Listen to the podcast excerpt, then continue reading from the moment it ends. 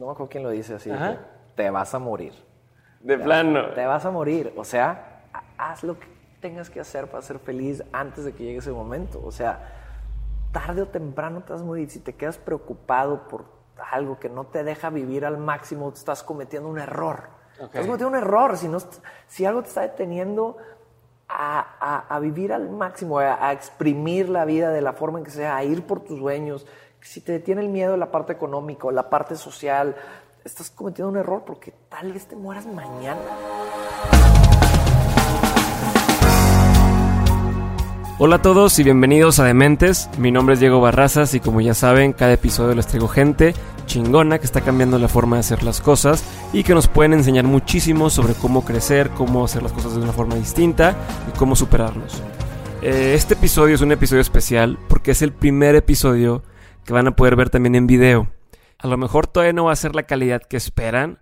A lo mejor me veo bien estúpido entrevistando en persona. Pero bueno, es el primer intento y de ahí vamos a ir mejorando. Eh, quiero agradecer a Cian Media Lab que nos hizo el favor de poder grabar este, este primer episodio. Y van a poder verlo tanto en mi página de Facebook como, como facebook.com diagonal de mentes podcast y en la página de ellos que es Código Magenta. Antes de platicarles más sobre el invitado que tuve esta ocasión, quiero nada más aprovechar para premiar o para avisar quiénes son los ganadores de las dos rifas de los libros que tenemos siempre. Para el libro Still Like an Artist, que solamente tenías que eh, darle like al post en Facebook, que por cierto, cada mes voy a estar rifando un libro así para que estén al pendiente de la página de Facebook. Eh, el ganador es Jason Steven de Velaz de perdón, Jason Steven Velázquez de Copacabana, Antioquía. Entonces hasta allá se va el libro de Still Like an Artist. Por favor, Jason, mándame un mensaje directo para poder enviarte tu libro de Kindle. Y los ganadores del libro de Roberto Martínez, que se llama México Lindo Querido Diario, que para ganar tenían que dejar un review en la página de, de iTunes. Los ganadores son César Chapa y Katy Treviño. Muchas gracias por sus mensajes. Los leo todos. Y ahora sí, quiero platicarles, bueno, Katy y César, mándenme un mensaje directo también. Y por ahí nos ponemos de acuerdo para llevarles el libro. Este libro es físico, entonces tengo que llevarlos hasta su casa. Y ahora sí, a la parte que estábamos esperando. ¿Quién es el invitado de hoy? El invitado de hoy es Nacho Llantada. No voy a dedicarle mucho tiempo a la explicación porque en el video lo vuelvo a, a platicar, pero rápidamente Nacho Llantada es el vocalista, uno de los vocalistas de los Claxons, una banda que ha sido nominada en dos ocasiones a los Grammys. Aparte de esto es un atleta, corre maratones y ha corrido el Ironman y además es empresario. Tiene varios negocios y nos va a platicar un poquito más sobre eso en la entrevista. Y entonces ya para no hacérselas más largas, les dejo a ustedes al gran Nacho Llantada. Gracias por estar aquí viendo este episodio de Dementes. El día de hoy tengo el honor de traer a Ignacio Alejandro Llantada Brito, por conocido como Nachito 10. Eh, antes de empezar, ¿por qué Nachito 10? No, Nachito Díaz fue mi... Cuando empezaron los correos electrónicos, yo entrando en preparatoria, yo quería Nachito arroba hotmail y no había, entonces Nachito 1, 2 y luego hasta el 10. Casualmente, como yo jugaba fútbol, siempre era el número 10 y era mi número favorito. Entonces ya, Nachito 10. Y entonces cuando abrimos redes sociales, Twitter, todo, pues Nachito 10. Y ya, así. Perfecto. Bueno, así para empezar.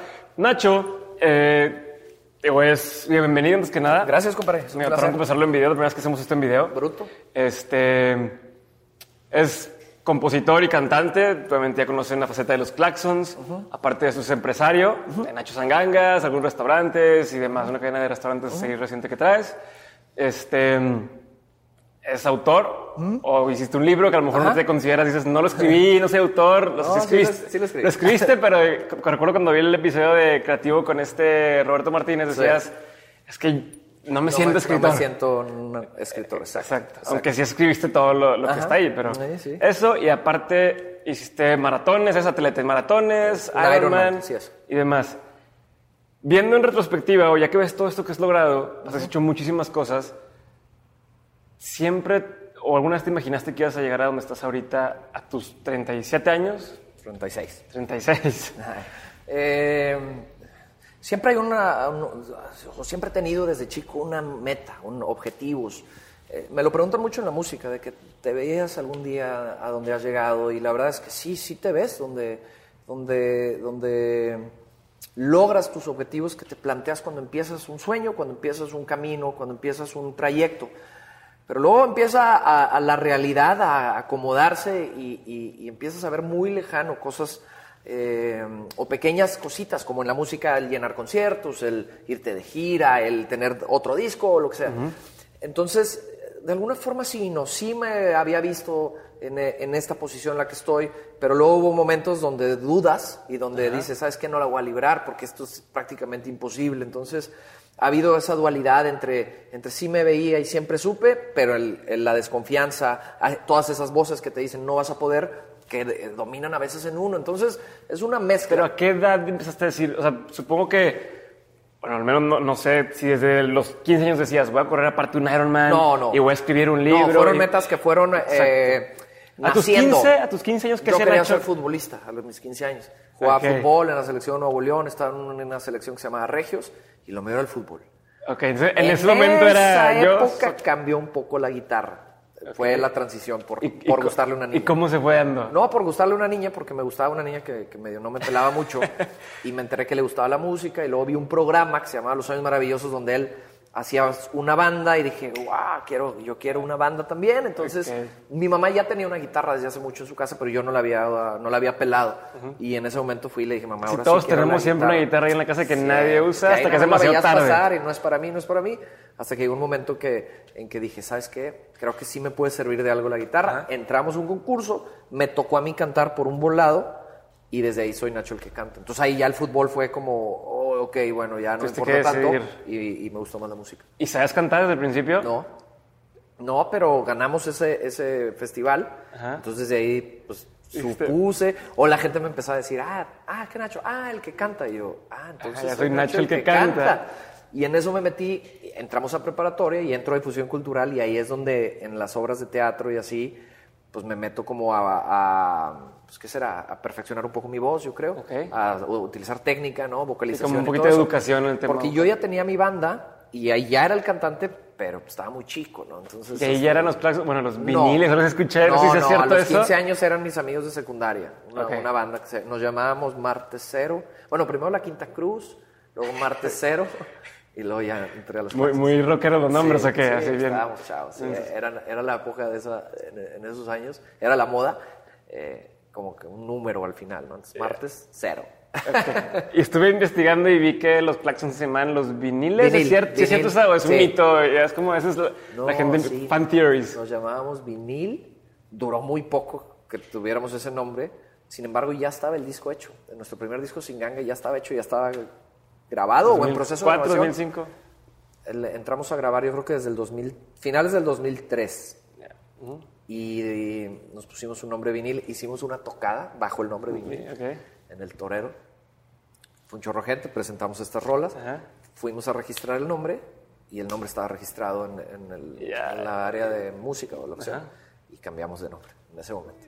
Y, es cierto que fue porque escucharon un claxon o algo así. ¿Sí es cierto esa Sí, historia? Sí, sí, es cierto. Íbamos en, un- en una camioneta, íbamos a tocar a, a- ¿Dónde era? San Luis. A, Ciudad Valles. A Ciudad Valles íbamos a tocar covers.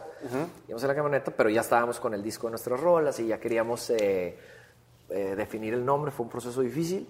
Ponerle el nombre a la banda, nos tardamos.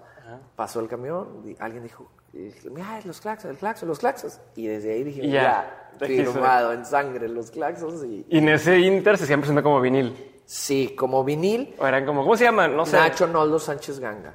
Así nos llamábamos. Pero luego Ganga ya no estaba, entonces al disco le pusimos sin Ganga. Y era Nacho. Y ya, vinil. Y ahora se transformó a los Claxons. Muy rápido, pero los Claxons nos llamamos así desde el dos, mm, principios de 2004. Ya. O sea, hace que estamos a 17, hace 13 años. Sí, yo los conocí cuando sacaron el primer disco. Fue cuando yo estaba en secundaria y, y tocaron ahí en un festival. ¿Te acuerdas que te platiqué de. Ah, se llama sí. Rock for Relief. Sí, que seguro. fue cuando el huracán Katrina, creo. No sé si qué año fue. Yo tampoco me acuerdo. 2008, una cosa por ahí. Ah, sí, Se me hace. 2007 tal vez. Se me hace algo así. En el TEC. No, eso fue en el colegio inglés. Ah, En ese Ah, haber entonces sido 2006, yo creo. tocaron así en una cancha de fútbol. sí, ya me acordé. La raza, Fue mi regreso a mi escuela. exacto. Estaba ahí y, y nos invitaron cuenta que iban a tocar ustedes. Tocaron una vez y la segunda que iban a tocar, si mal no recuerdo, llovió. Se iban a tocar y nos dijeron los maestros, oye, a mí, tenía una banda también. Ok, ok. Y nos dieron los maestros, oye, pues ¿Tú ustedes. del colegio inglés? Yo del colegio Ah, inglés. ok, ok. Nos dice, este, oye, pues que vas a, van a tocar ustedes con los Claxons una canción, la de personajes, ¿me acuerdo? Ajá, ajá. Este, para que la ensayen, no sé qué, los van a dar yo- chance de yo- subirse. Entonces, nosotros tocamos primero porque tocaban varias Sí, bandas, sí, sí, tocamos, y lleva, llevan a tocar ustedes, y se soltó el aguacero y fue, se canceló. Entonces, casi tocó con los Claxons. Casi. No, pues yo creo que Este, eso fue 2005, 2006, porque, porque esas tocadas sí fueron con el primer disco. Sí, empezando. Sí, íbamos a O sea, mi canción favorita hasta la fecha es la de Mis manos necias. Es donde sí, sí, Ah, es hasta de la la- fecha. es de las primeritas rolas que, que pegaron. Es decir, y, y ahorita decías que empezaban haciendo covers. Sí. Mucha gente que ha escuchado, entre por ejemplo mi hermano que, que toca, dice es que no quiero empezar tocando covers Sí. porque siento que luego nunca voy a poder sa- el salirme brinco. de ahí. La Pues gente acá- me va a ubicar como, como Voice Avenue, por ejemplo. Dice, la gente me va a ubicar como, Como como Avenue, los claro. de covers. No, nosotros ¿Tú qué- empezamos qué- tocando ¿Cómo covers. fue eso? ¿Cómo dieron el...? Ah, eh, es- fueron nuestras tablas, fue nuestro, nuestro inicio en la música. Tocamos muchos años covers antes de dar el brinco a, a- a dar conciertos originales.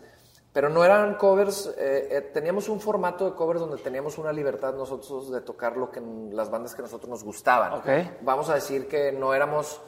En esa época todos los bares de Monterrey tenían música en vivo, pero era el grupo de como de boda, ¿no? O sea, Ajá, de sí, sí. covers de, de versátil, que las- tocaba la cumbia, el reggaetón y el rock y el pop. Ajá. Nosotros empezamos como en un formato al inicio de la noche, donde tocábamos acústicas y tocábamos de los Beatles, de Oasis, de Guns. Más de- alternativo. Sí, y metíamos una rola nuestra y luego dos nuestras. Entonces, de 10 rolas que tocábamos, terminamos de repente ya haciendo 5 y 5.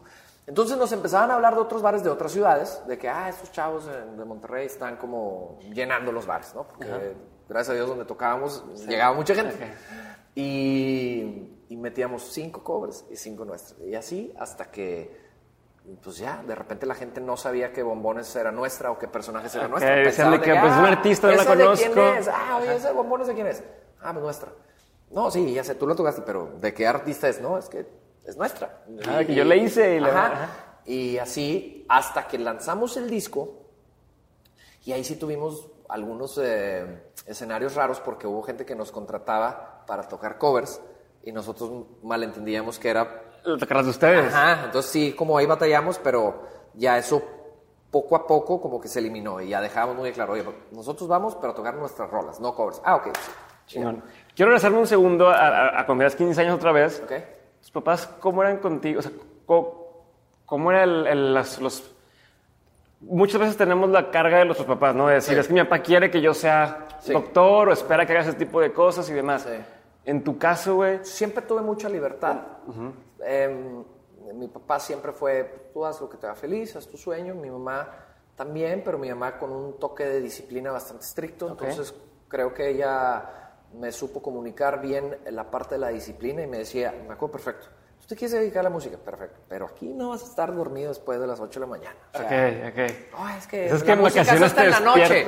Es que la música es de noche. No, no, no, pues a las 7 ponte a poner unos tacos y, y a las 8 de la mañana te quiero chambeando. Entonces, sí me dejaban, pero, pero no. Otro ejemplo, por ejemplo, yo tenía un afro, pero un afro así gigante, ¿no? Una época de rebeldía, un statement. Sí, que de, decías, yo... Es lo mío. Ahorita en el colegio te decían, pelo cortito, pelo cortito, Sí, sales y sales. dices... Exacto. Me lo bien tenía el afro que, que yo sabía que eso les molestaba a mis papás, porque pues, mis papás, como los papás de todos, pues es la vieja escuela, es otra, es otro, ¿no entiendes? Es otra onda. Y me acuerdo que entre ellos, ya después me lo contaron, que sí, su estrategia fue, dale chance, él solo se lo va a cortar. que se o sea, no hay ridículo. que presionarlo porque eso va a ser pues que lo quiera tener yo largo por darle en la torre a Ajá, por ajá. confrontar a tus padres. Y nunca me dijeron nada. Y hasta que me lo corté fue de que, por fin, no te quisimos decir nada. Pero bueno, eso habla un poco de su personalidad y de su forma de, de guiar, eh, a- em, a- que en mi caso soy hijo único, no tengo hermanos, entonces Ok. pues, sí era como, a ver, ¿por dónde se va a ir nuestro hijo? Ahora que soy papá, pues entiendo, ¿no? Como, híjole, te cambia un chorro la perspectiva de cómo, de cómo amas tanto a alguien y le das tanto desde muy chico que, que- que te daría mucho coraje que se desvíe en el camino por un- Ok. una mala decisión. Por una algo. tontería. Sí, sí, sí, y más por una presión de que, que ejerciste cuando no era el momento? Porque supongo que a fin de cuentas, a lo mejor ves tus fotos de cuando tenías el afro y dices, chingado, ¿por, quién, ¿por qué nadie me dijo que me veía raro con el afro? ¿O sí, no? probablemente. Sí, sí dije, hubo un momento en que, órale, güey, sí tenías una greña gigante. Pon- Pongan aquí una foto, y si se puede.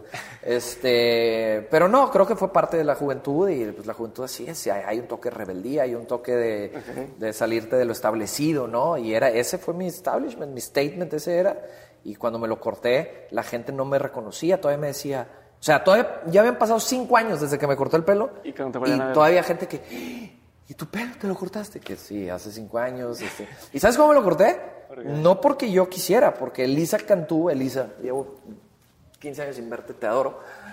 Eh, Una apuesta. fuimos a cortarnos el pelo para el primer disco un día. El primer disco sí salgo con el afro, pero ya después fui y, y no me avisó. Y.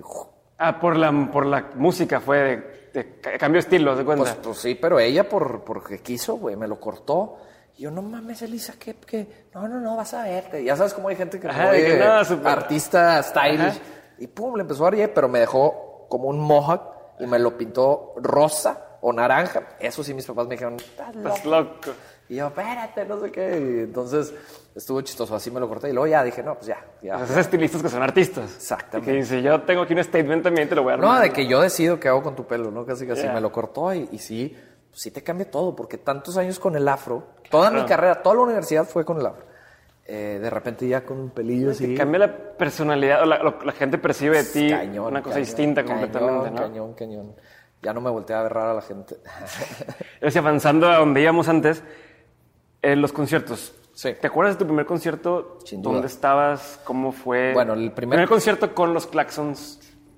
ok, el de vinil me acuerdo perfecto. A ver. Eh, en el Torero presentamos lo que habíamos grabado de ese primer álbum que se llamaba Singanga, donde ya tocamos mis manos necias, tocamos personajes, tocamos bombones, tocamos pastel, tocamos eh, muchas rolas las que, que todavía tocamos. Fuera, María, este- fuera, todas esas.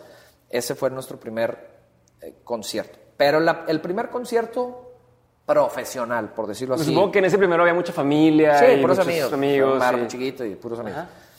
Pero el primer concierto de los Claxons fue en el Coco Loco, en el Barrio Antiguo, presentando el disco 3 de noviembre del 2004, presentando el disco Singanga ante prensa, o sea, se invitó prensa, se invitó comunidad musical y, y, mm, fue en el, en el Coco Loco y bien, un chorro gente. Este, ¿Y qué sentís? O sea, ¿qué, qué, cuál era la vibra? Ponme el contexto que estaban ahí. No, era un momento muy emocionante para nosotros porque... pues, ¿Qué decían los tocar- demás? Tocar tus rolas y eh, me acuerdo que estaba Kalimba y estaba eh, los de Panda que eran compas nuestros y estaba gente de la disquera y había prensa y nos entrevistaron antes, o sea, algo que nunca habíamos tenido. Y de repente, órale, pues llegamos, órale, a tocar nuestras rolas, pum. Cabe mencionar que como ya habíamos tocado algunas de esas rolas cinco años en los bares, Ajá. o sea, bombones, todo el La- mundo se las sabía, ok. personajes, todo el mundo se las sabía, mis manos necias, todo el mundo se las sabía, ¿me entiendes? Ok. Entonces fue como, bueno, ahí les da las desconocidas y ahora sí, la- los hits. Ok, ok. ¿Y qué se siente cuando escuchas a la gente cantar tu canción? No, es un sentimiento Cuando te callas y escuchas a la gente que canta, ¿qué? qué? Es un sentimiento increíble, indescriptible, porque te das cuenta que lo que tú hiciste en una forma muy sentimental, muy, muy personal, en, en tu, no sé, imagínate en tu casa o en tu cuarto, es componiendo una rola, eso pasarlo a que en un concierto miles de personas la canten, te das cuenta que esa canción ya no es tuya. O sea, que esa canción es de ellos. Y ellos la, la, la, la hacen suya a su forma y el hecho que la canten con un sentimiento, pues tú no sabes ni qué están pensando. Están pensando en su novia, en su hija, en su papá, en su mamá, en su amigo. Simplemente están liberando de una presión. Que eso es lo que hace la música, ¿no? Que también es, es- tiene esa fuerza y tiene ese poder de poder transportarte a donde tú quieras ir. Eso se siente increíble, ver cómo la gente te responde o disfruta o se distrae, se relaja, porque eso también va a ser un concierto, ¿no? Para entretenerte, pasarte Claro. bien, olvidarte de tus broncas y, y divertirte, explotar o gritar o lo que sea. Es un sentimiento increíble. ¿Nunca has es llorado? lo que más nos gusta, yo creo, a mí en lo personal, lo que más me gusta de esta carrera, ver cómo la gente hace suyas sus rolas, cómo las comparte y cómo estás dejando un pedacito marcado en su vida, aunque sea en su corazón. Eso es, eso es parte de la magia de dedicarnos a esta profesión. ¿Nunca te has emocionado tanto en un Sí, concierto que con haya lágrimas, llorado uh, muchísimas ¿Sí? veces. ¿Sí? sí, muchísimas veces. Ver, ver parejas en, un- en- en un- en una burbuja de amor, ver familias enteras, todas las historias que nos han contado han sido increíbles. Gente que llega y te dice, güey, con tu música tú no lo sabes, pero salvaste mi vida. O sea, cosas así de que dices, o sea, jamás pensé que esa canción que se escribió en un cuarto pudiera llegar a tantos lados, ¿no? O pudiera llegar a tener tanta fuerza. Sí, te pregunté porque a mí me pasó hace como dos años vino Sabina con Serrat, Sí. concierto, y hay una parte de una de las canciones donde se queda, cuenta que se quedan callados y toda la gente Cantando. coreando, te pones Sí, sí. chinito y digo, ¿cómo el que la hizo no puede sentirse así? No, lo que- colectivo aparte resuena mucho. O sea, hay mucha gente cantando una rola, es uno de los sonidos más hermosos que hay. Aunque esté desafinado, lo que sea, pero la colectividad, ¿no? Esas voces juntas, cantando en lo mismo, uf, se siente increíble. ¿Cuál es una de tus canciones favoritas? De los, De los Claxons y no de los Claxons. De los Claxons hay- muchas, van cambiando, tenemos más de 100 rolas, es muy difícil escoger una. Me gusta mucho ¿Alguna con tocar Te voy a dejar ir, por ejemplo, en vivo. Me gusta mucho eh, la reacción de la gente con las canciones que ya sabemos que son las más fuertes, como Antes que al mío, como Flores en febrero, como eh, Me voy a tomar la noche. Eh, y fuera de los Claxons, soy muy bohemio, me gusta mucho la- la- lo- los trovadores, me gusta mucho, eh, ahorita que dijiste Serrat no tanto, pero sí me gusta mucho Silvio te gusta Rodríguez. Sabina? Sí, sí me gusta, pero no es de mis favoritos. no es de mis- soy más de la onda de Silvio Rodríguez, soy más de la onda de Pablo Milanés, soy más de la onda de los cubanos, más que de los españoles. De los españoles hubo una nueva ola que me gusta mucho, Pedro Guerra, Ismael Serrano, esos me gustan más. Eh, y de los mexicanos me fascina Alejandro Filio, me fascina... Sí, de hecho vi un cover que- que tocas con Seifer. Delgadillo, me fascina Oceransky, todos ellos me gustan Ah, mucho. Oceansky es Sí. buenísimo. Sí, sí. Si te gustan los españoles, ¿Quién? Andrés Suárez, no sé si lo conozcas. No. Ese vato O sea, trae. Ah, luego voy a ir. Trae bastante. Una vez lo traje aquí la tumba del güey de allá de Ah. España. ¿Y qué tal? Muy, o sea, su- sus letras están Muy muy, cañonas, güey. Andrés Suárez. Andrés Lo- Suárez. lo- Acaba de sacar un nuevo disco, creo, con Sony, no sé con quién. Lo voy a buscar. que hay gente a la que dice, es que estás cambiando un poco el estilo y demás, pero, Pero, güey, no, a mí sí. sí me hace Padre. chingón. Lo voy a escuchar, Español, Andrés chingón. Andrés padre. Ahora te lo paso como quiera. Ándale. Este, eh, pero te voy a preguntar, en los conciertos, antes de pasar a lo demás, me interesa mucho hablar del tema de lo de tus dos facetas Ajá, de sí, claro. tu vida. Pero, ¿alguna vez te pasó algo bien raro? ¿Cuál es lo más raro que te ha pasado en, En una la gira música. o en un, en, un, en un concierto? No, no, hay cosas que no esperas, eh, sobre todo la industria, de la mugre de la industria, porque hay mucha mugre Que, interna. que quisiera que también platicas un poquito de eso ahorita. Sí, sí, hay mucha mugre y, y el- nosotros no vivimos en Ciudad de México, entonces no, no, no nos topamos, pero de repente nos tocaron casos así como, güey, somos puro amor y paz, no nos estamos metiendo con nadie y, y si ves como hay gente... Por ejemplo, No, hay gente que te quiere aplastar, claro, este, si no estás en, ahora sí que en el círculo, me imagino algo parecido a la política o, o incluso al deporte, ¿no? O sea, cuando llega un nuevo jugador, un underdog o algo Ajá, así, ajá. que empieza como a ganarse espacios, gustos y cosas, hay gente, hay intereses que quieren pisotearte y nos tocaron algunos casos, na- o sea, nada que pudiera así como ejemplificar porque no valdría mucho la pena, pero varios casos que dices, güey, alguien te quiere pisar y tú dices, pues, ¿por qué? ¿Me entiendes? Que, o sea, ¿A quién hemos ¿Qué he molestado? Ajá. Pero bueno, hemos aprendido que la industria también así es y así hay que también pues entrarle a los golpes. ¿Y, y cómo se lidia con la crítica o con la mala vibra?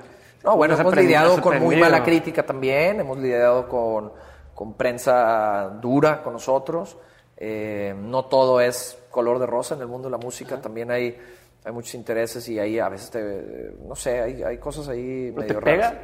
No, no, no, no. No, para nada, porque, repito, al no vivir ahí, pues estás ahí un rato y, y regresas, vamos y venimos, entonces como que somos los, los forasteros, ¿no? Ok. ¿Sabes cómo? No Sí, estamos sí, sí, mucho en la grilla. Si vengo, grilla hago y bye. no estamos en la grilla ahí, entonces pues de repente ahí de lejos nos enteramos, pero, pero el resultado es lo que nos respalda, porque cuando vamos a Ciudad de México y acabamos de hacer un concierto en el Pepsi Center, seis mil y pelo personas, pues ya esa crítica Vale. con el paso de los años la empiezas a tomar normal y hasta la utilizas y vámonos, ¿no? Sí, y, y más que más ahorita lo que decías en ese ejemplo de, de- de- de Ciudad de México, con los mismos fans o con la gente, no sé si les ha pasado cuando pasaron del, del primer disco al disco donde viene los Claxons, que a lo mejor tienen música un poquito más el y demás, que digan, ay, se vendieron o... Sí, siempre hay críticas, siempre, siempre.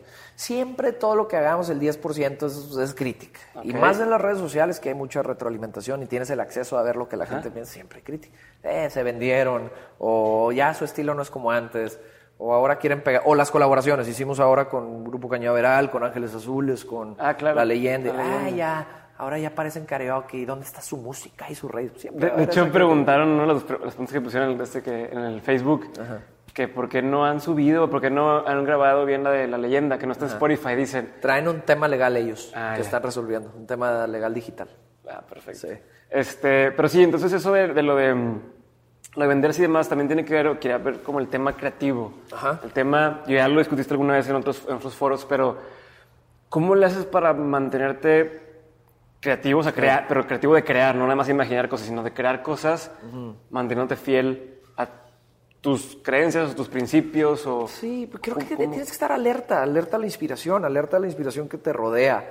Eh, esa inspiración cuando aparece, eh, inmediatamente hay que atacársela trabajando, ¿no? Eh, por ejemplo, en la cuestión de una rola o de una idea o algo. Yo, el ejercicio me ha servido mucho para, para como despertar eh, la creatividad. O sea, y no me refiero a la parte artística, también en los negocios, también en planes de vida, también en, en, eh, ¿no? Eh, asuntos, finanzas personales, lo que sea.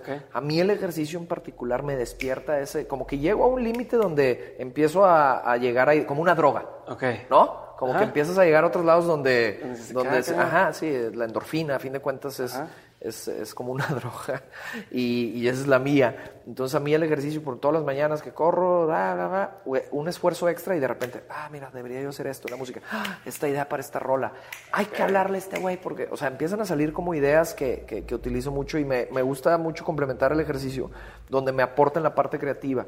En la parte musical, pues bueno, siempre llega de repente presión de que ching, ya viene momentos de un disco, no tengo rolas, hay que mm, como encerrarte a, a- a ver qué sale, ¿no? Y si lo haces bajo presión también. Sí, bajo presión. ¿Y te has enseñado a hacer eso? Sí, Porque yo- supongo que al principio es, oye, pues se me ocurrió esta canción Sí, y se me sí. ocurrió esta otra y pasan tres semanas, un mes y no se me Nada. ocurrió nada. Sí, no, y de repente dos años sin componer una rola y de repente un mes seis rolas. Y... Ajá, y ahora con, con- cuando ya eres profesional y Sí. que tienes, oye, voy a tener que hacer un disco, o debería estar manteniendo hacer Sí. discos y demás, o Creativamente, canciones. como artista, ¿qué, qué propuestas hacer? ¿Qué haces? ¿Cómo? No, no, te concentras y empiezas a inspirarte, empiezas a trabajar. Empiezas a trabajar y empiezas a dedicarle tiempo, esfuerzo, disciplina, todas las mañanas, un pedazo, no sé. Pero a eso quiero hacerle zoom. ¿Cómo, cómo es el proceso? ese? O sea, es disciplina. No, ¿Qué pues- significa? ¿Se juntan todos, tú solo? No, no, primero solos. Cada quien solo, sobre todo Sánchez y yo solos, para proponer esqueletos de rolas. O sea, una canción, la estructura, la letra, la melodía. Y luego entra una licuadora con el grupo ya eh, en, en un ensayo, donde se hace arreglo, donde se, se forma o se, se compone. Ajá. Y, y cómo salen buenas rolas, pues bueno, pues tienes que.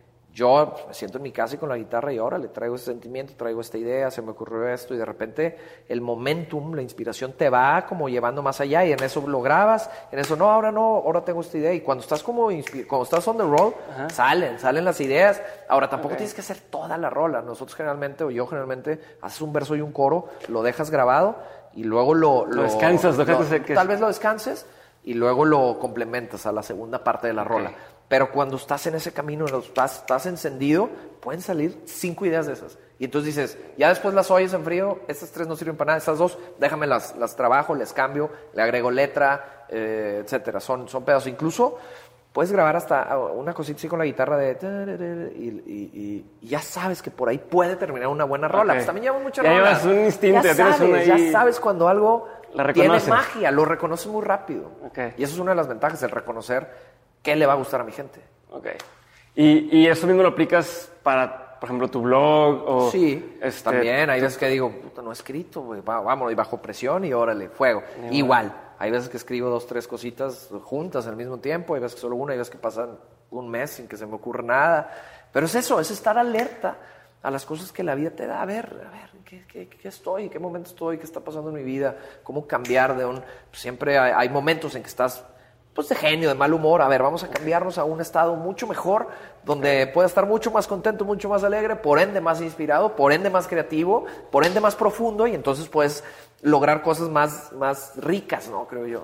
Claro, y siento que a lo mejor la impresión que hace la gente o por todas tus redes y demás es como esta súper buena vibra todo el tiempo. Positivo, Siempre sí. estar en un nivel arriba. ¿Has tenido momentos bajos en tu Siempre, vida? sí, claro, sí, sí, pues claro, somos seres humanos, pero sí tengo esa capacidad de no quedarme ahí estancado y de, de cambiar el estado, ¿no? ¿Y ha habido algún momento así bajo o, o, o pues, oscuro que no significa alguna tragedia o algo así, pero que te haya hecho dar un giro en, tu vida o que te haya hecho cambiar la forma de hacer las cosas? Hubo, hubo momentos donde sí dije, ¿sabes qué? Tengo que cambiar hábitos, donde lo decidí hace 3, 4 años cuando justo cuando empecé a, entrenarme para mi primer maratón. ¿Qué fue? Eh, no, sí fue un momento donde, donde sabes que estás abajo y donde dices, necesito hacer un cambio ya en mi vida, ¿no? O sea, cambiar radicalmente mi estado físico, mi estado emocional, casi casi que espiritual. Y, y, me tomé la decisión de cambiar muy, repito, muy ayudado por el ejercicio. El ejercicio cambió también mi vida y ayudado en valga la redundancia, en ayudar a otra gente. Cuando descubrí que el ayudar a alguien más era cuando, cuando mejor me iba a sentir o como mejor iba a funcionar todo el resto de mi vida, eh, cambié totalmente. Y sí fue desde partiendo de un momento medio oscuro, que fue, no, que haya pasado tragedia como dices tú, pero sí fue como, ay, como ya, necesito ser otro. Y tomé la decisión y cambié. Ok. Y, y, ahora que estás con todo lo de los maratones y demás, este, la verdad nunca me imagino corriendo un maratón. Siento que más que físico, mental, haz de cuenta que va a ser mortal. Yo no puedo hacer la misma cosa durante una hora porque ya estoy desesperado. ¿Qué, cambio has sentido justamente mental antes y después? Muchísimo, muchísimo. Los límites, ¿no? O sea, me di cuenta que los límites los ponen. Yo era, yo era exactamente igual que tú. Yo dije, nunca voy a poder correr un maratón, pero jamás en mi vida. Si no podía correr ni 10 kilómetros, ¿cómo le haces? cuando lo logro, a base de disciplina, esfuerzo, entrenamiento, empiezo a decir, ¿sabes qué? yo tenía un límite en mi cabeza que no iba a poder y lo logré. Entonces, eso aplicado al resto de tu vida, es decir, no hay nada imposible, o sea, todo lo, puedo lograr con muchos sacrificios de por medio, pero lo puedo lograr. Y luego cuando me puse la meta del Ironman, eso sí era de que no, no voy a poder. enfermo eso. No voy a poder ser enfermo, más de 12 horas, todo lo que conlleva ser un Ironman, seis meses de disciplina de convertir mi cuerpo en una máquina cuando mi cuerpo no es máquina. O sea, no, tengo ni la. O sea, no tengo como el, ya sabes, o sea, un físico de, de, un atleta así como para esas. No estás privilegiado. No que soy privilegiado. Que, este güey, ya, es que raza que no hace ejercicio y siempre está No, soy un güey promedio. O sea, yo si no me cuido la barriga el gigante, este, si no hago ejercicio no corro nada, eh, etcétera. Entonces, todo eso, esa transformación de durante esos seis meses de convertir mi cuerpo en una máquina, de no tener excusas de que, ah, es que estoy de viaje y de que, ah, es que tengo una peda, ah, es que voy a estar con mis compas. Todo eso, esos choques en la mente que me pasaron muchísimos, güey. Me convertí en un güey aburrido para mis amigos. Porque una che, no puedo. Mañana entreno, güey, cuatro horas. Este, Oye, mi amor, vamos a cenar. No puedo, güey. Mañana entreno es mi compromiso, güey. Dame seis meses porque esto me va a ayudar a no tener barreras en todos los aspectos de mi vida y saber que nada es imposible. Si lo logro, güey, pero si me voy a una peda contigo, güey, mañana no hago el entrenamiento más importante del Ironman y, entonces ya Y te voy a echar la culpa un poquito de que, o sea, ¿crees que no? Entonces, al poder lograrlo y lo, lo que más batallé en del Ironman, más allá de las friegas físicas, fue la parte técnica, manual del tema de la bicicleta, la parte mecánica, porque pues, a fin de cuentas te tienes que medio entrenar en toda la disciplina del ciclismo, en donde conlleva pues el montaje de la bicicleta, el desmontaje, las llantas, montar en, el, en tu rack, entrenar a veces en un, eh, cuando está lloviendo, entrenas en tu casa, en un, en un triangulito. Entonces, aparte, yo la odiaba con todo mi corazón, con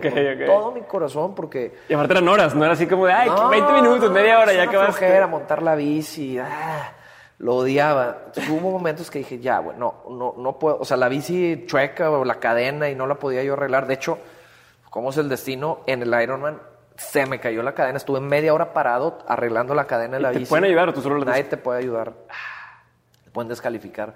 Pero yo así todo empapado, embarrado de, grasa. Era así arriba con el pinche sol. Así. deshidratado. Y, y, y, dije, no puede ser, o sea, ya, o sea, se acabó la carrera y en eso, después de media hora de estarlo buscando, la arreglé y fuego, güey, vamos.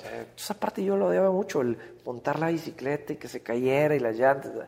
Fue lo que más batallé, pero hubo un momento que estaba así a punto de ya, de que ya, no más. Dije, no, si logras esto, güey, vas a poder. Entonces ahí, ya, monté la bici y, y me fui a entrenar y listo. O sea, salió. Ya llegamos a la primera mitad de este episodio. Y para los que siempre se brincan la primera parte, yo también lo hago, no se preocupen.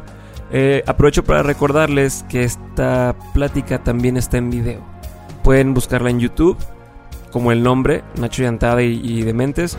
Pueden entrar a la página de Dementes de Facebook, que es facebook.com diagonal Dementes Podcast. O pueden visitar la página de Código Magenta.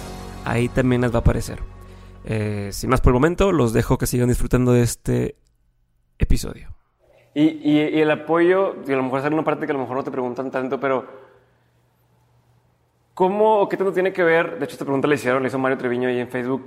El apoyo de tu pareja, ¿cómo interviene? Porque creo que es muy distinto, eh, me, me imagino, a una persona que tiene un horario fijo, Sí, sí. De, de ir de oficina y demás. Y, oye, pues me hizo tarde en la oficina, y, pero ese es como máximo, ¿no? Sí. Contigo, Mira, ¿cómo tiene? mucha gente piensa que estoy loco.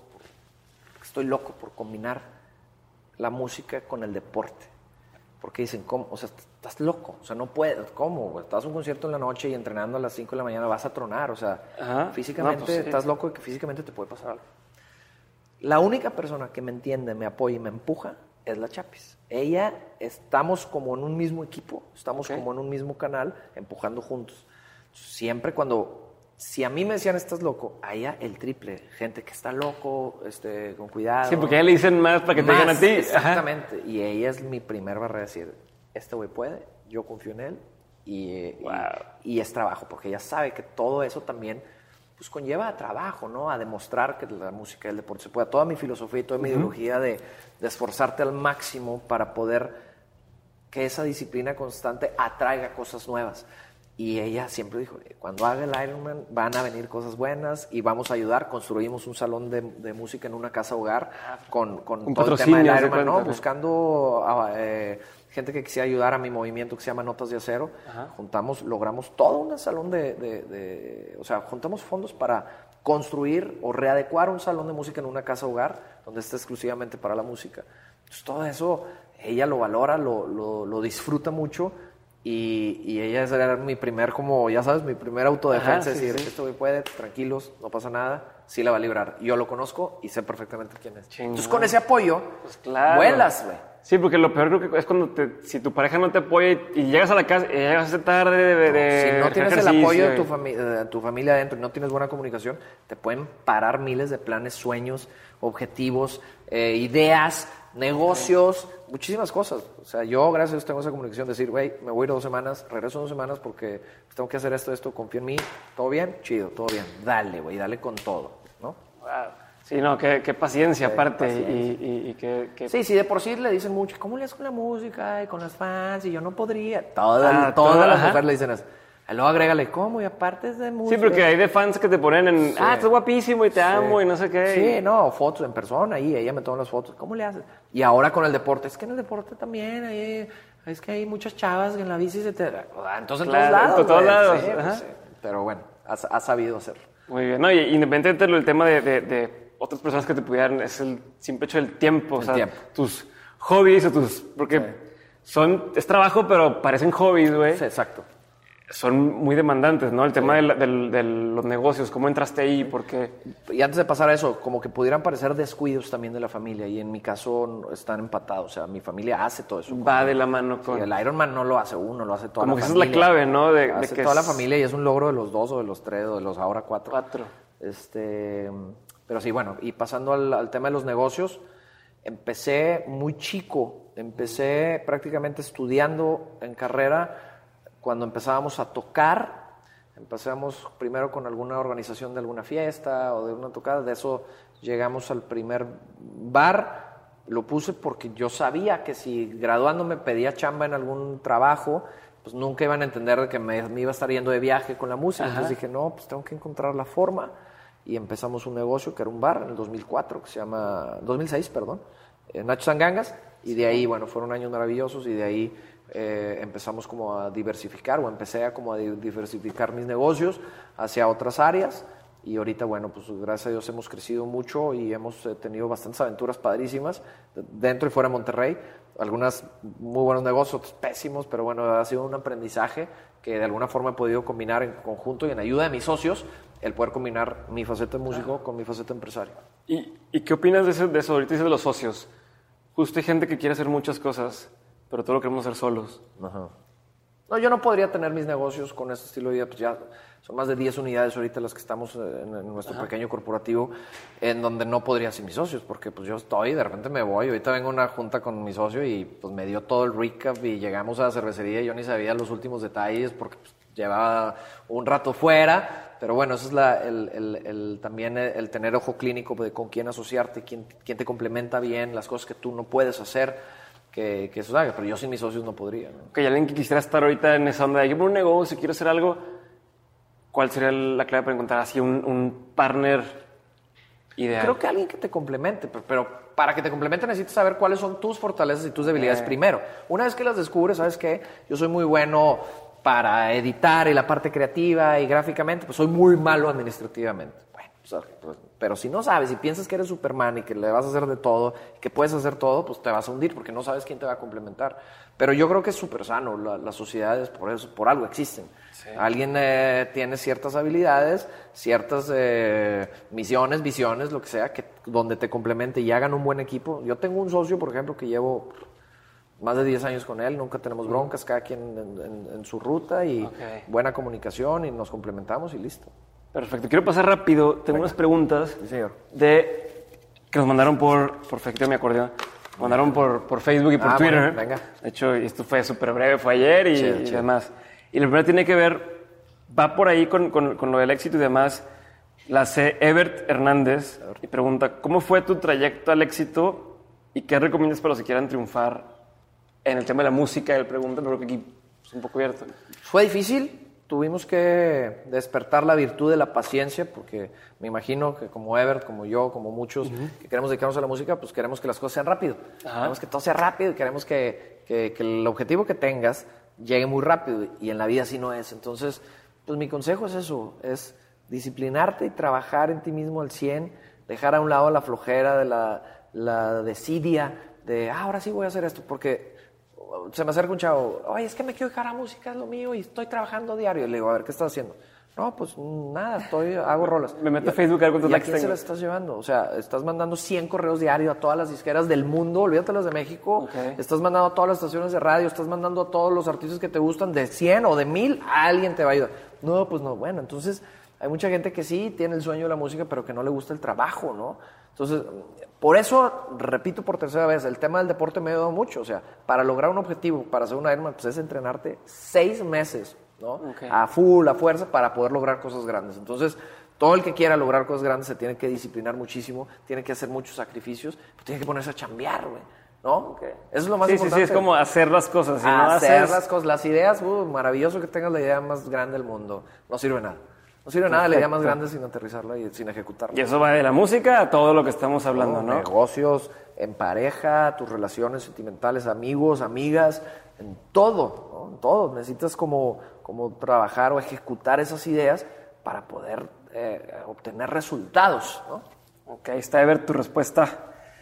Eh, Daniel Aguilera y Carlos Covarrubias preguntan cosas similares. Una, entre ellos, uno dice, ¿a qué hora te levantas normalmente? Y el otro pregunta como, ¿qué tan organizado eres? Entonces, va más o menos de la, la Mira, par. generalmente, si no me desvelo, me levanto como seis y media de la mañana para tratar de entrenar, eh, estar desayunando ahí con los cuates temprano y poder estar en la oficina o en la primera reunión del día un poco antes de las nueve de la mañana.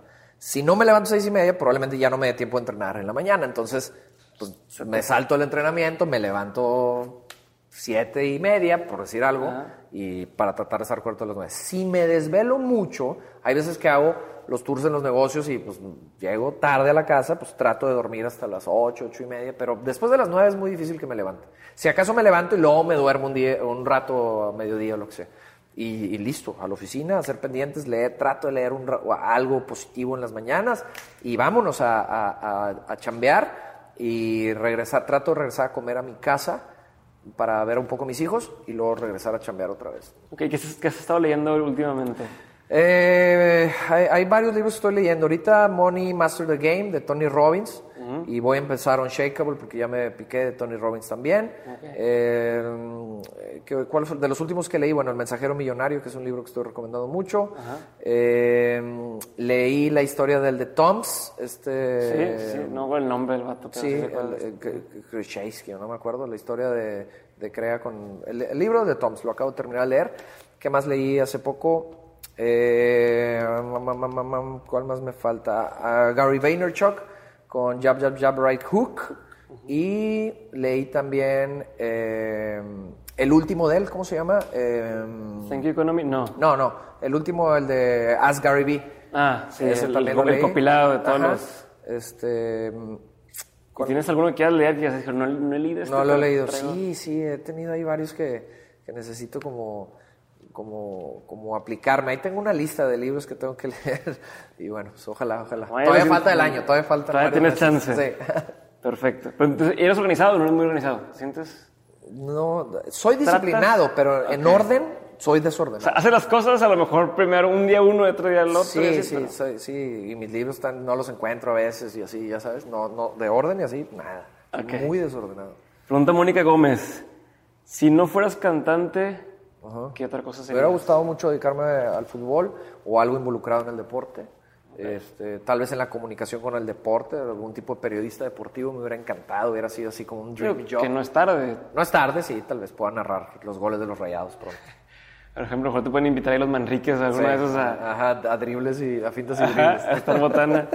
Este, bueno, ¿y qué cosa de plano dirías, nunca sería esto? No quisiera dedicarme a esto. Mm, ¿Qué sería? ¿Qué sería? ¿Qué sería? Yo creo que la política. Ok. Sí, yo creo que la política no podría. ¿Por qué? No, no, no sé, no podría.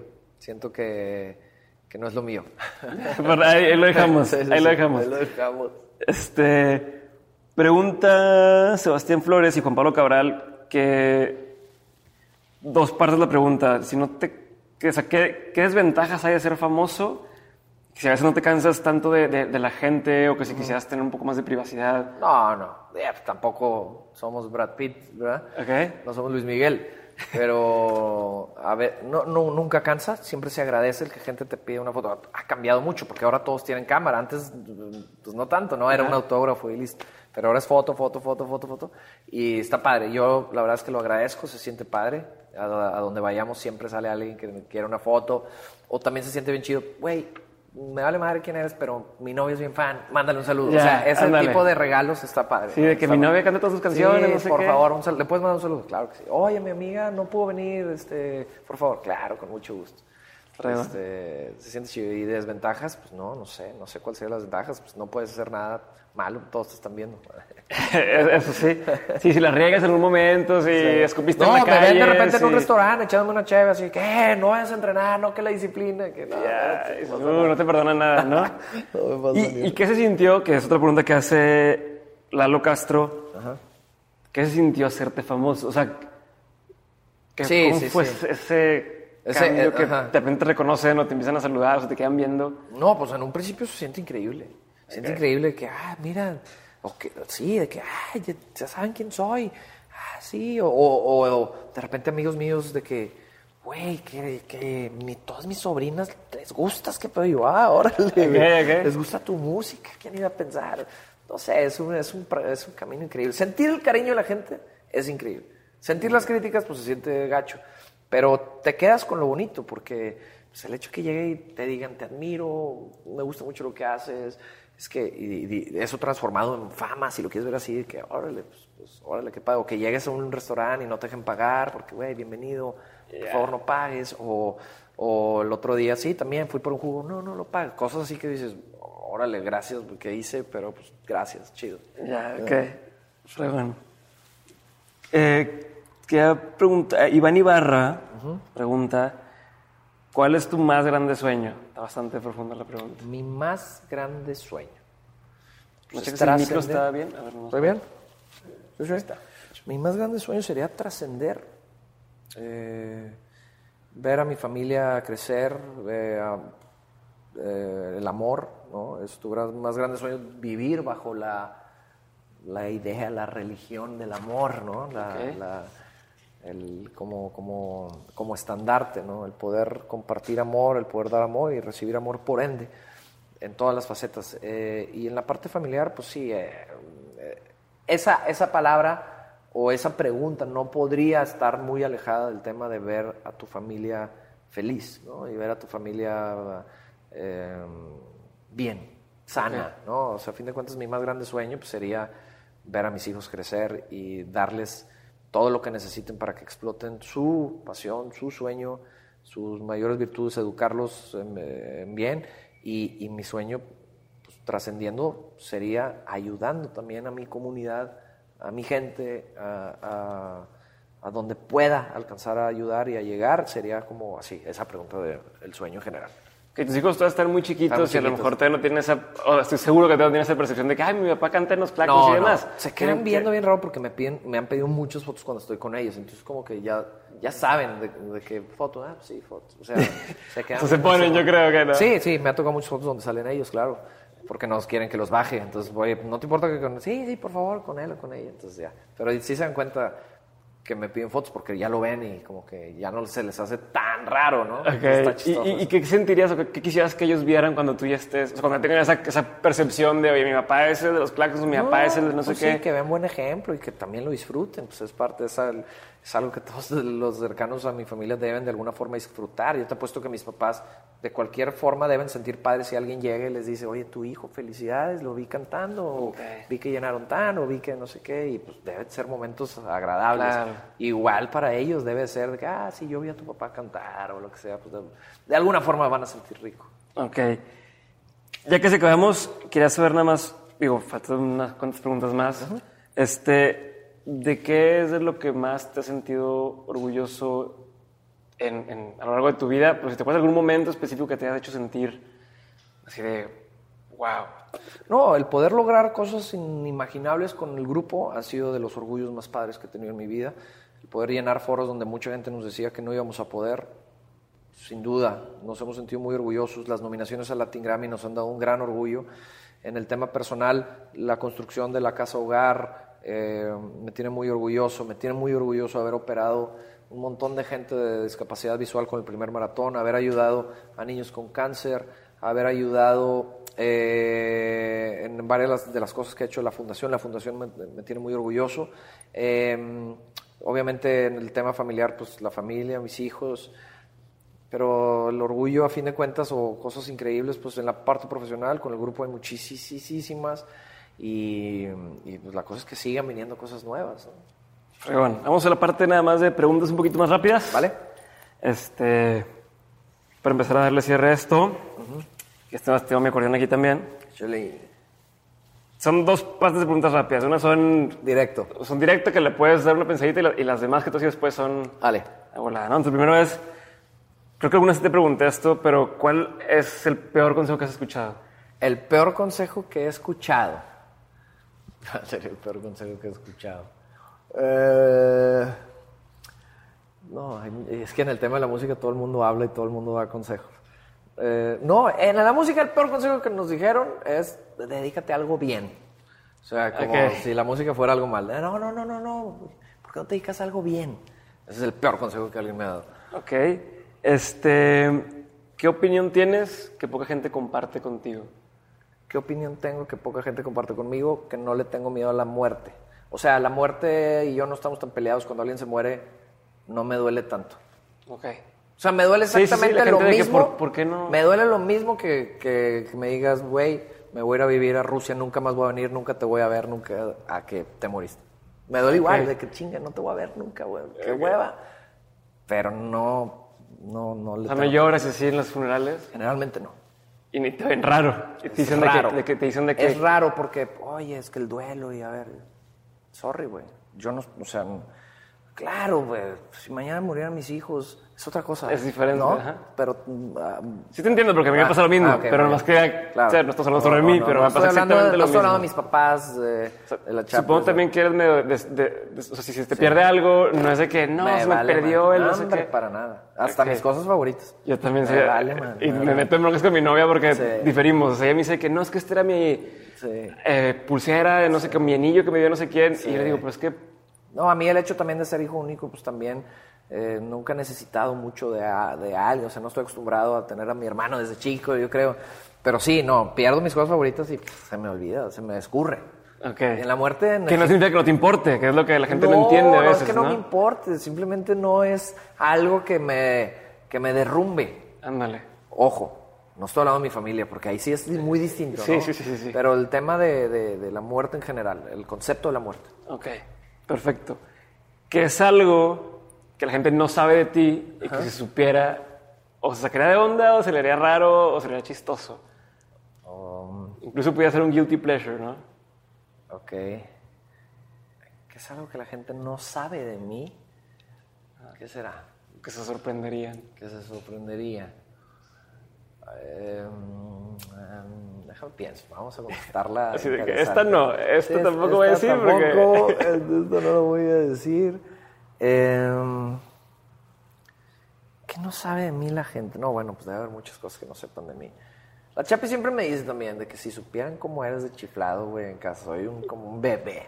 Ok. ¿no? O sea, ven, ráscame, dígame, sí, muy así, en, en- en, ya sabes, dentro Chif- de la familia. Sí, chiflado, hijas igual, chiflado, chiflado. Soy muy, muy, muy, muy chiflado, eh, ya sabes, eh, no, o no, muchas veces se malinterpreta chiflado. Sí. Más bien muy, eh, ¿cómo se dirá? Mimado, tal Ajá, vez, ¿no? ajá. Me gusta. la- Sí, que, te gusta, que, que es medio de payaseando, de lo que tú Ándale. quieras, pero sí. Ah, sí, pero y la chapa siempre dice, "Mm, si la gente supiera que así eres, güey. No, hombre, un día te voy a grabar. Sí, que ver, un masajito, Sí, sí, abrázame, ah, aquí, por favor. No, ya sabes, jugando así, soy tremendo. Ok, buenísimo. Eh, ¿Qué pondrías en un panorámico si tuvieras la oportunidad de hacerlo? Que todo mundo, o sea, que todo mundo lo viera. ¿Mío? O sea, que yo saliera, sí. ¿sí? No, no que tú salieras, pudiera ser, no he explorado esa idea, pero si tuvieras la oportunidad de poner lo que sea en un panorámico, ¿qué pondrías? No, como, no me acuerdo quién lo dice así, que te vas a morir. De plano. Te vas a morir. O sea, ha- haz lo que tengas que hacer para ser feliz antes de que llegue ese momento. O sea, tarde o temprano te vas a morir. Si te quedas preocupado por algo que no te deja vivir al máximo, estás cometiendo un error. Ok. Estás cometiendo un error. Si, no, si algo te está deteniendo a, a- a vivir al máximo, a, a exprimir la vida de la forma en que sea, a ir por tus sueños. Si te detiene el miedo, la parte económica, la parte social, estás cometiendo un error porque tal vez te mueras mañana. Nadie nos lo puede asegurar, o en 30 años tampoco, pero te vas a morir. Entonces, haz lo que tengas que hacer para ser feliz, hazlo. O sea, es que no te atreves a ir por- con esa niña o con ese güey a decirle que estás enam- profundamente enamorado. Si mañana te supieras que te vas a morir, vas y le dices, güey. Vas y le dices, entonces es como una filosofía, güey, voy a morir, güey, déjame le digo algo antes de que De- sea ajá, too late. Exacto, ¿no? exacto. Perfecto. Este, ¿para qué eres muy bueno? Que va a la par con para que eres muy malo. Soy muy... Soy rápido con la mente. Soy muy rápido con la mente. O sea, tomo lo- sé, sé, sé cómo reaccionar rápido ante, la- ante las cosas. Eh, te sales con la tuya. sí, no, y soy muy rápido con la mente en todo, eh, visualmente. Ok. O sea, tengo como un instinto ahí importante que de- reconozco desde chico que lo tengo, que me ha ayudado mucho a tomar buenas decisiones en mi vida o a tomarlas a tiempo Ok. y soy muy malo para pintar, para la parte con las manos, para arreglar cosas. Soy pésimo, pero pésimo, pésimo, pésimo. Porque no, no se me da y no me gusta. O sea, armar, desarmar, eh, toda la parte handy, Ajá, no. soy pésimo, güey. Casi, casi que arruino todo, entonces mejor no me meto. Eh, ¿Con qué te premias? O sea, ¿con qué? Todos tenemos, por ejemplo, a mí me pasa que tú estás bien empezado y dices, no, no. Sí. Algo que yo siempre, cuando estoy así, esos días así, es mi leche con chocolate y Sí. mis galletas. Y eso es así como mi, Sí, mi tu premio, placer, tu mi, placer. mi a gusto. No sé, tú tengas Yo, algo? por ejemplo, en los, algo bien chistoso, porque soy fiestero, pero en, la parte, en los logros más importantes, así, después del mejor concierto, 10 mil personas, así, del éxito, mi placer más grande es irme a dormir, no, no festejar a lo grande, ¿sabes? Como es como irme a mi cama, eh, con la chapis, ver la tele, lo que sea. Y siempre cuando festejamos algo, que sucede algo padre, pues sí, sí es, es la convivencia y una que otra cervecita, lo que sea. Y yo, si me quiero dar un placer, es, sí, acostarme y poner a, a la tele así, distraerme de todo. Ok. Ahora sí vamos con las preguntas un poquito más rápidas. Va. ¿Cuál es tu maldición favorita? Mi maldición favorita es puta madre. ok. ¿La palabra favorita? Mi palabra favorita es amor. Amor. Eh, ¿Tu bebida alcohólica favorita? Cerveza. ¿El olor favorito? Eh, café. El olor del café. Del café. Chingón. ¿Cuál es tu canción favorita De toda la vida. de toda la vida? Mi canción favorita es Bachata Rosa de Juan Luis De Guerra. Juan Luis Guerra. Buenísima. ¿La canción que más odias? La canción que más odio, el himno de los tigres. Ah. No, muy mal. Este, ¿Boxer o truza? Eh, boxer. Box. Esa no la puse porque me la pusieron ahí de madreada, pero ahí está. Y ahora sí, la última pregunta de todo. Es que con, con truza no puedo hacer ejercicio, güey. Ah, sí, súper sí, incómodo, sí, no, claro. entonces truza siempre. Sí, y la verdad de los boxers aguados también Sí, sí. corres y Sí, no se sí, puede. boxer pegado, apretado. Se pega. Este, me faltó nomás hacer una pregunta antes de todo esto que era sobre tu libro. Quería saber, eh, digo, me queda claro el libro que tienes.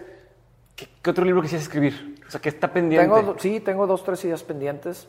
Eh, ahí tengo un proyecto de unas cartas, que he estado escribiendo unas cartas, eh, tanto como una carta a seguidores, a mis hijos, a mis Ok. papás, entonces quiero juntarlas y hacer un libro.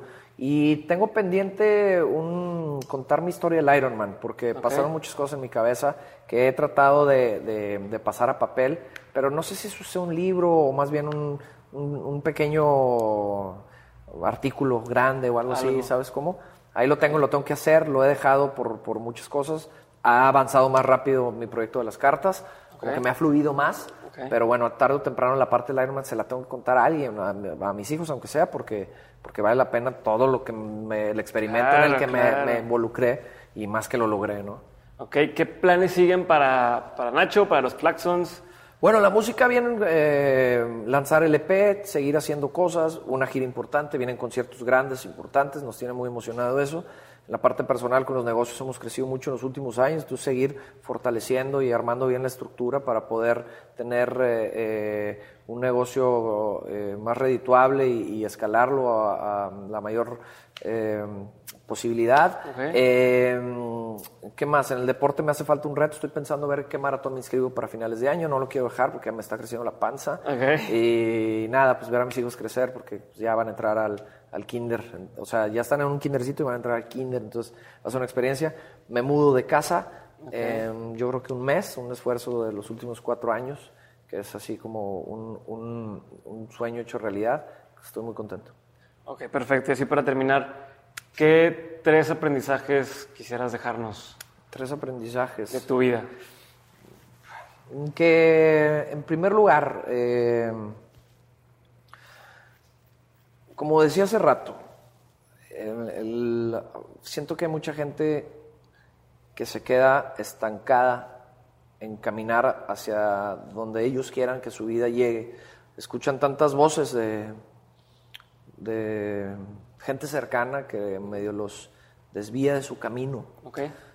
Y eso se me hace algo interesante en lo que nunca voy a dejar de hablar, porque en mi caso particular también hubo gente que me decía, no te dediques a la música, no hagas ejercicio, no abras un bar, no abras esto, no hagas esto, no, no, no te cases, no cierres negocio. Y siempre hay gente que, que sin mala intención, simplemente te da una opinión. sus miedos los proyectan. Y el problema es que tú tienes que autoconocerte, como dije hace rato, para ir hacia tu propio camino. Entonces, un aprendizaje que yo he tenido en mi vida es do it. Hazlo. ¿Qué es lo que quieres? ¿Quieres conquistar a ella? Ve y hazlo. No te quedes en el intento. ¿Quieres abrir un negocio? Ve y hazlo. Tal vez no sea para ti. ¿Quieres estudiar medicina, pero tus papás no tienen dinero? Hazlo, te tienes que mover, tienes que ir a rogarle a medio mundo, tienes que ir a todas las universidades posibles, tienes que ir a prepararte a pedirle préstamo a toda la gente que conoces con ese objetivo, hazlo. Ok. Eh, aprendizaje número dos, que sin disciplina no vas a llegar a ningún lado. La disciplina de leer más para estar más preparado mentalmente, de alimentarte mejor para poder tener más movilidad eh, o, o más energía, de la disciplina de, de comunicarte mejor, la disciplina de, de- de trabajar eh, la mayor cantidad de tiempo en la medida que sea posible. Y el aprendizaje número tres, no te quejes, las quejas no sirven de nada, no sirven para nada más que para detenerte. Entonces mucha gente se la vive quejándose de la vida de mis papás, de mi trabajo, de mi jefe, y eso no sirve de nada. Lo que tienes que hacer es ponerte a chambear, positivo, tener una, una, mente abierta y saber reaccionar y adaptarte. Los seres humanos no sabemos adaptar, estamos hechos para adaptarnos. Entonces, cuando estás en una posición negativa que no quieres, adáptate y cambia, pero no te quejes porque ahí se arruina todo. Entonces, quedamos que son hacerlo, este, disciplina y no quejarnos. Exactamente. Se me ocurrió ahorita. No venía preparado, pero es lo que Pero está salió. madre. Chingón. Pues sí lo dejamos, Nacho. Ya está. Muchísimas gracias. Felicidades por el podcast. estar aquí. Que sean No, muchos programas. ¿Qué, número de programas? Es como el 12, creo. Ah, perfecto. Este número 12 pues, es la primera en video. Ah, muy bien. Entonces, estamos estrenando el formato. Esperamos que vaya mejorando. Ya está. Ah, ¿dónde te siguen? Nachito 10 en todos lados. Nachito 10, nachoyantada.com, Facebook Nacho Yantada o Nachito 10, eh, Twitter Nachito 10, Instagram Nachito 10. Snapchat soy Nachito 10. Perfecto. Ahí están todos. Listo. Gracias.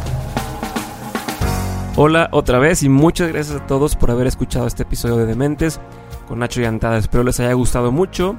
Y si les gustó, les pido por favor que me manden un mensaje y me digan qué es lo que les gusta, qué es lo que no les gusta, cómo quisieran que lo cambiáramos. Eh, escríbanme también por, a Twitter, arroba diegobarrazas.com o déjenme una reseña en iTunes o en Facebook.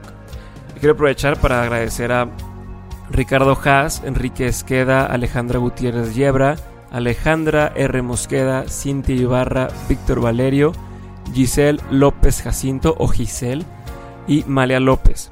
Gracias a ustedes es que me levanto con la motivación de hacer este, estos episodios todos los días. Entonces, muchas gracias por sus mensajes, significan mucho para mí. Y a los que no me han dejado un mensaje y tienen algo que decir, por favor anímense. Si tienen alguien a quien recomendarme o alguna forma de que pueda hacer este, este programa mejor, se los agradecería muchísimo. Y ya por último aprovecho para dar un comercialote más. Y es que, como ya saben, tengo un programa nuevo en, en iTunes que se llama La Pregunta de Hoy. Lo hago junto con Chuy Moreno, un vato chingoncísimo. Entonces, si tienen oportunidad, por favor escúchenlo y denme sus comentarios. Lo pueden encontrar en, en iTunes o donde quiera que escuchen podcasts. Y también en la página de Facebook, facebook.com diagonal LPDH, como la pregunta de hoy, LPDH Podcast. Muchas gracias y nos vemos el siguiente episodio. O nos escuchamos, siempre riego igual. Bikes. No se crean, todavía no bikes. Una cosa más, otra cosa más.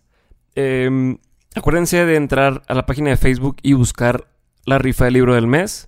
También voy a estar rifando un libro por reseñas en iTunes. Entonces van a estar ahí participando. Si ya me dejaron una reseña como quiera, cuenta para la siguiente. Y entonces, pues nada más, no se les olvide eso. Chéquenlo y chequen un comercialito que voy a poner por ahí también en Facebook porque estamos buscando gente para dementes. Ahora sí, muchas gracias y nos escuchamos a la siguiente. Adiós. Okay, round two. Name something that's not boring. A laundry? Ooh, a book club. Computer solitaire, huh? Ah, sorry, we were looking for Chumba Casino. That's right. ChumbaCasino.com has over 100 casino style games. Join today and play for free for your chance to redeem some serious prizes. ChumbaCasino.com. No purchase necessary. Where prohibited by law. 18 plus terms and conditions apply. See website for details.